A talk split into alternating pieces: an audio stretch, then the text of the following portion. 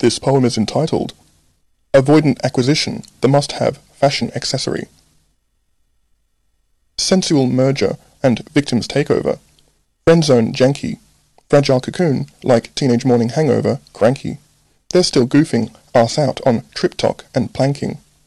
Smear some political Vaseline on your palms. 34 minutes and 52 seconds allocated for ethically sound wanking. Grimace-proof, all the while.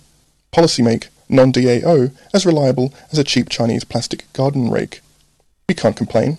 Terror states have positioned their geocentrifugal pirate forces at the dining banquet of commercial hate, and claimed first serve plate.